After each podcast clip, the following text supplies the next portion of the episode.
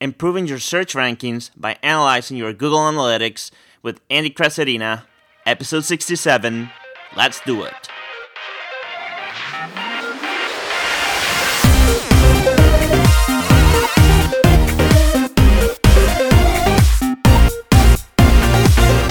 Welcome to the Rebel Growth Podcast. I am Borja Obeso, and every week I bring you step by step growth and online marketing strategies that you can actually implement in your business to see some results. It is my pleasure to have you here, and let's start with another episode now.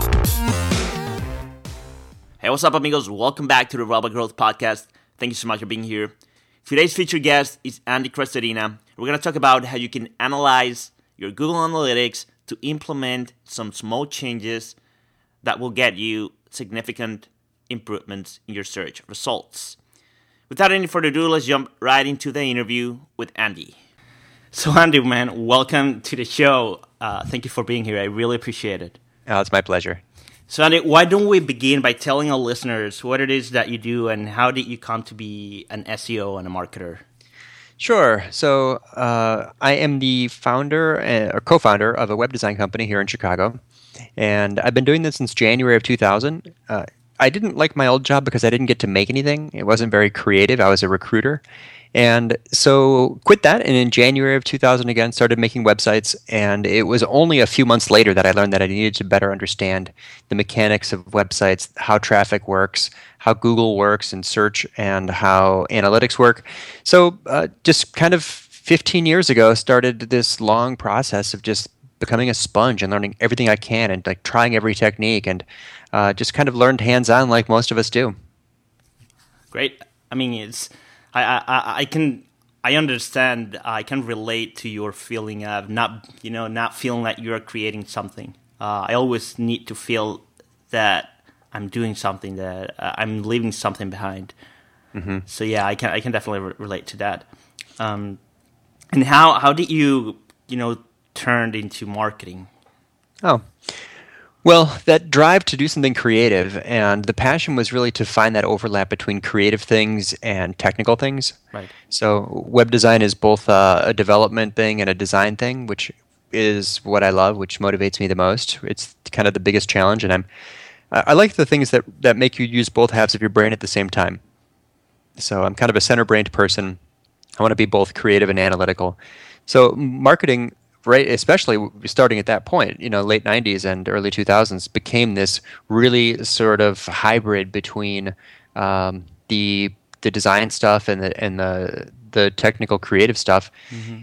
it, development web development of course was always that but it wasn't long after that that content marketing be- began to become a big thing and people were learning how to combine the tactics of search and social and email marketing uh, analytics was evolving that in ways that let us do better marketing and make better decisions all the time. So I evolved from just being like a web designer into being a web marketer. But it's the same thing. It's using both halves of your brain and it's the continual combination of creative and technical. I mean, every blog post, every blogger, every content marketer knows that it's both uh, an analytical process and a creative process. Yes. And I'm also uh, a hybrid. I'm very divergent as well, but that's a problem for me. Whenever I'm trying, I want to get something designed, mm-hmm. uh, that has a marketing purpose, that's a problem for me. Uh, because I feel that I have to do it myself. Uh, I feel that, I mean, uh, not a lot of designers have a marketing mind. So, uh, you know, mm-hmm. positioning the elements correctly and uh, everything that you know you have to have in place for, you know, an optimal marketing purpose and, and results. It's mm-hmm. hard for me. So I always end up wasting time or implementing my time on doing things myself when I shouldn't. Mm-hmm. So yeah, that, that that part is hard for me. So all right, I wanna I wanna talk about keyword pivoting. Well, that's how I call it. Uh, uh, mm-hmm. When I uh, whenever I started doing it, um, how how can I how can it help you? Like mm-hmm. Uh, looking at what keywords. I mean, how to increase your rankings by looking at your analytics. Mm-hmm. Yeah, it's it's a really fun tactic. It's really important, and I'm surprised that more people aren't very active with this. Basically, SEO is very slow. It takes a long time. Everything that we do in almost all aspects of content marketing and digital, you know, are, are they're not very fast. You know, building an audience and building a following and building an email list and building authority. These just these things take a lot of time. But if you can look and find what's already kind of working and make adjustments to it, you can sometimes see a big change uh, with a small effort you know, it's definitely true that all things in digital marketing are on this curve, this sort of power curve or exponential curve. So sometimes small changes push you a big distance up that curve. Uh, there's lots of tipping points and lots of thresholds. And one of those, the key to understanding this, is to know that the big difference between the, the traffic and visibility you get on page two versus page one. Yeah. Obviously, there's a you know that's uh, that's a tipping point. So if you can go from the top of page two to the bottom of page one with a small effort, you're going to get a lot more visibility and potentially a lot more traffic uh, without that much effort. Moving up two or three positions isn't a huge challenge, but going from sometimes that means going from page two to page one. So that's the trick. That's what we're talking about, and that's that's the. There's a specific way to use analytics to to find those pages that almost rank high, and then there's specific actions you can take to help those pages uh, rank a little bit higher.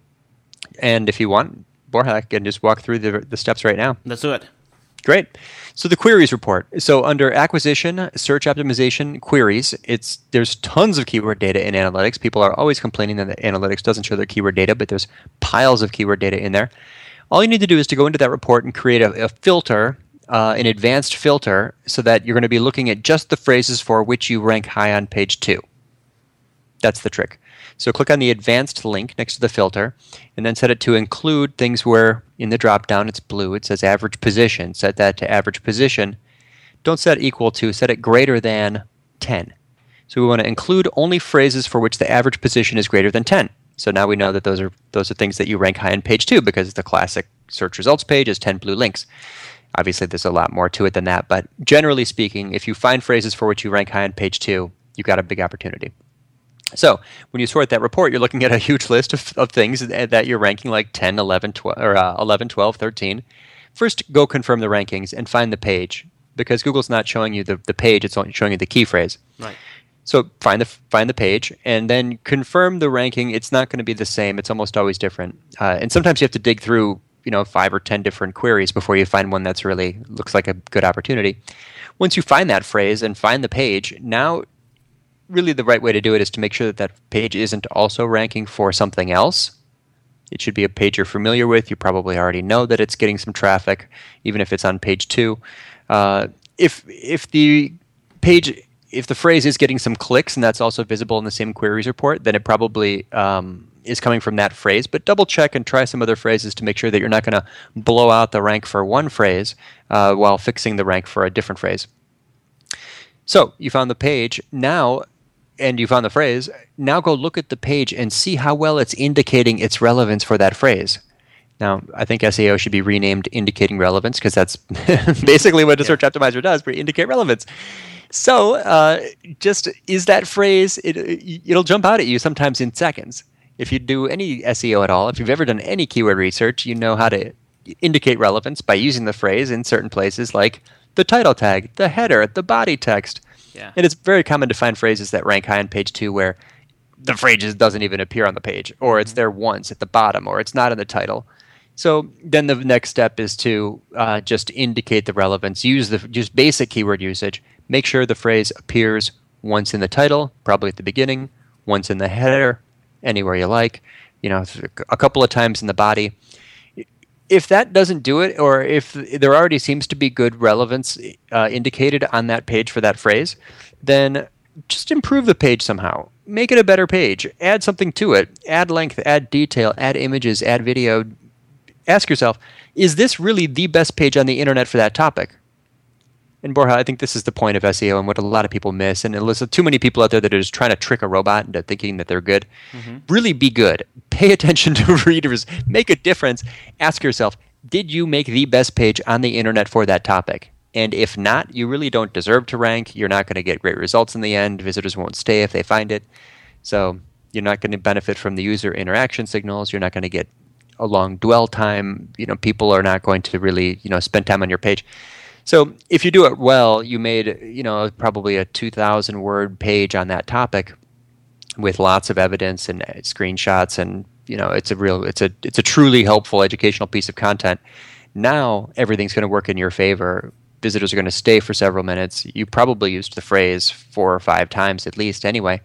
So once you're done with and and um, uh, you can also uh, make sure that you're using different different forms of the phrase different synonyms mm-hmm. different grammatical forms so if you did focus on the quality, really this trick is just helping you find phrases for which you almost ranked high, probably accidentally ranked high. Just go through these basic steps, and uh, you can. This is the only way I know to get, you know, much a faster uh, increase in targeted mm-hmm. traffic. Yes. Because um, everything else in SEO is pretty slow. Yes. Um, okay, so going down the steps to improve your website, to improve your your page. Mm-hmm what are some other things that you can do, like um, sorting through? I mean, what are some other things you can implement to improve your mm-hmm. page? Sure. Well, one of the problems that people, a lot of bloggers do, people miss this all the time. They'll publish a new post or publish a new page, and they know they understand linking is about you know connecting your content together. So when they make that new page, they always link to older pages. They always link to a service page. What a lot of people don't do though is they never, when they publish something new, they don't link to it from old content. A lot of people link to old stuff from new stuff, but they forget to go link to new stuff from old, old stuff. stuff. So, yeah. so one thing is to just do a search on your own site for that phrase. Uh, so, site colon webaddress.com space key phrase, and find two or three pages on your site that are all also relevant for that topic. Now, go to that page edit the page, make that phrase on that page a link to the page you're optimizing. In other words, do on site but off page SEO. Build links to your content from your content, uh, and you're going to uh, help indicate the relevance. Plus, you're guiding visitors from the old stuff to the new stuff. You're not done posting a new a new page until you've linked to it from an older page. So that's a good way. Uh, there's lots of other ways to improve the quality of a page. Uh, I know that some people are now taking their content and actually reading their blog posts in a conversational tone uh, into a microphone and embedding that as a, uh, SoundCloud player at the top. Uh, you can also just do make sure that there are big blocks of content. For break up your content into into small paragraphs and bullet lists and bolding. Mm. Formatting is critical because you know, if you send your visitors down a page and they get to a desert of text where there's just huge blocky paragraphs, I mean, people are going to leave right there. So make sure there's images at every scroll depth. There should be no place on any of your posts where people can't see at least one image. Mm-hmm. A lot of people miss that. Um, but make but sure you don't make them very heavy. Mm-hmm. Try to, yeah. to keep the, the images very light. Yeah, yeah. There's uh, and they should be supportive uh, we just did a survey on our site. It's a survey of a, we we survey a thousand bloggers every year, and we found that uh, almost half of bloggers are now using multiple images, um, which is a really important thing. Blogging is so visual. So many people miss that aspect of it. People think that blogging is writing, and it is writing, but blogging is design. Blogging is image image manipulation, and uh, it's about creating creating pictures. So. Um, yeah, you can do that. Also, you know, if you really believe in the page, you can try to uh, just increase visibility through all kinds of ways. Put it in heavier rotation in social networks. Uh, you know, email it specifically to a few people you think would like it. Um, you know, you might get feedback on it. You might get read the comments, see if there's something a question you didn't answer. Uh, but in the end, really, Google is more and more about user interaction signals. Are people who find a page staying on that page for longer? Are you getting the long click or the short click? You want to get the long click. So pay attention to the little things that would keep the person there. Make sure you're you're answering their question. Uh, get inside the head of the visitor who searched for this and found it, and make sure that you're satisfying them completely with good information. Right. Um, and what about semantics? Mm-hmm. Yeah, so Google is not just about keywords anymore. It's not about combinations of words and letters. It's about topics. So when you search for this phrase, now go back to Google and search for the phrase, as you did when you were confirming the ranking, and scroll down to the bottom. Did you use the phrases that were in the related searches? You know, so uh, you know, if you were writing about lead generation, did uh, maybe the word nurturing is indicated as a related phrase? Maybe the word demand was indicated as a related phrase. So you want to spread out your your meaning, you spread out your content across the all the words that indicate that you're part of the right family of content that you're you're not just about that one narrow thing. So if you write something that's about lead generation, great pages on that topic should include words like nurturing and demand. So go through your article and make sure that you're using that that family of words that indicates that you are relevant for the broader topic because it's not just keyword keyword focused content anymore. It's really topic focused content. We're not optimizing for phrases as much anymore. We're optimizing for the broader meaning. Yes, definitely. I mean, and uh, a, a, lot of that, uh, you know, that whole Google shift towards semantic search, um, it's, I mean, that's changing constantly how how we try to make things more relevant, more how do, how we try to make pages more relevant, right? And and SEO and all that. And it, I mean, it's only gonna go that way. It's gonna keep improving that, you know, in that direction.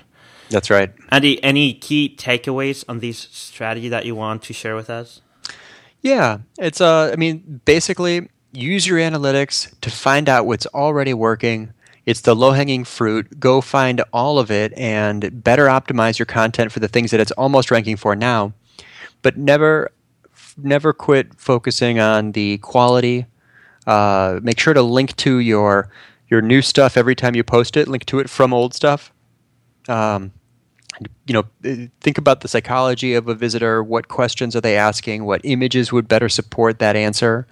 Uh, and uh, you know, as you continue to publish, uh, publish more content on those topics for which you're already getting some traction.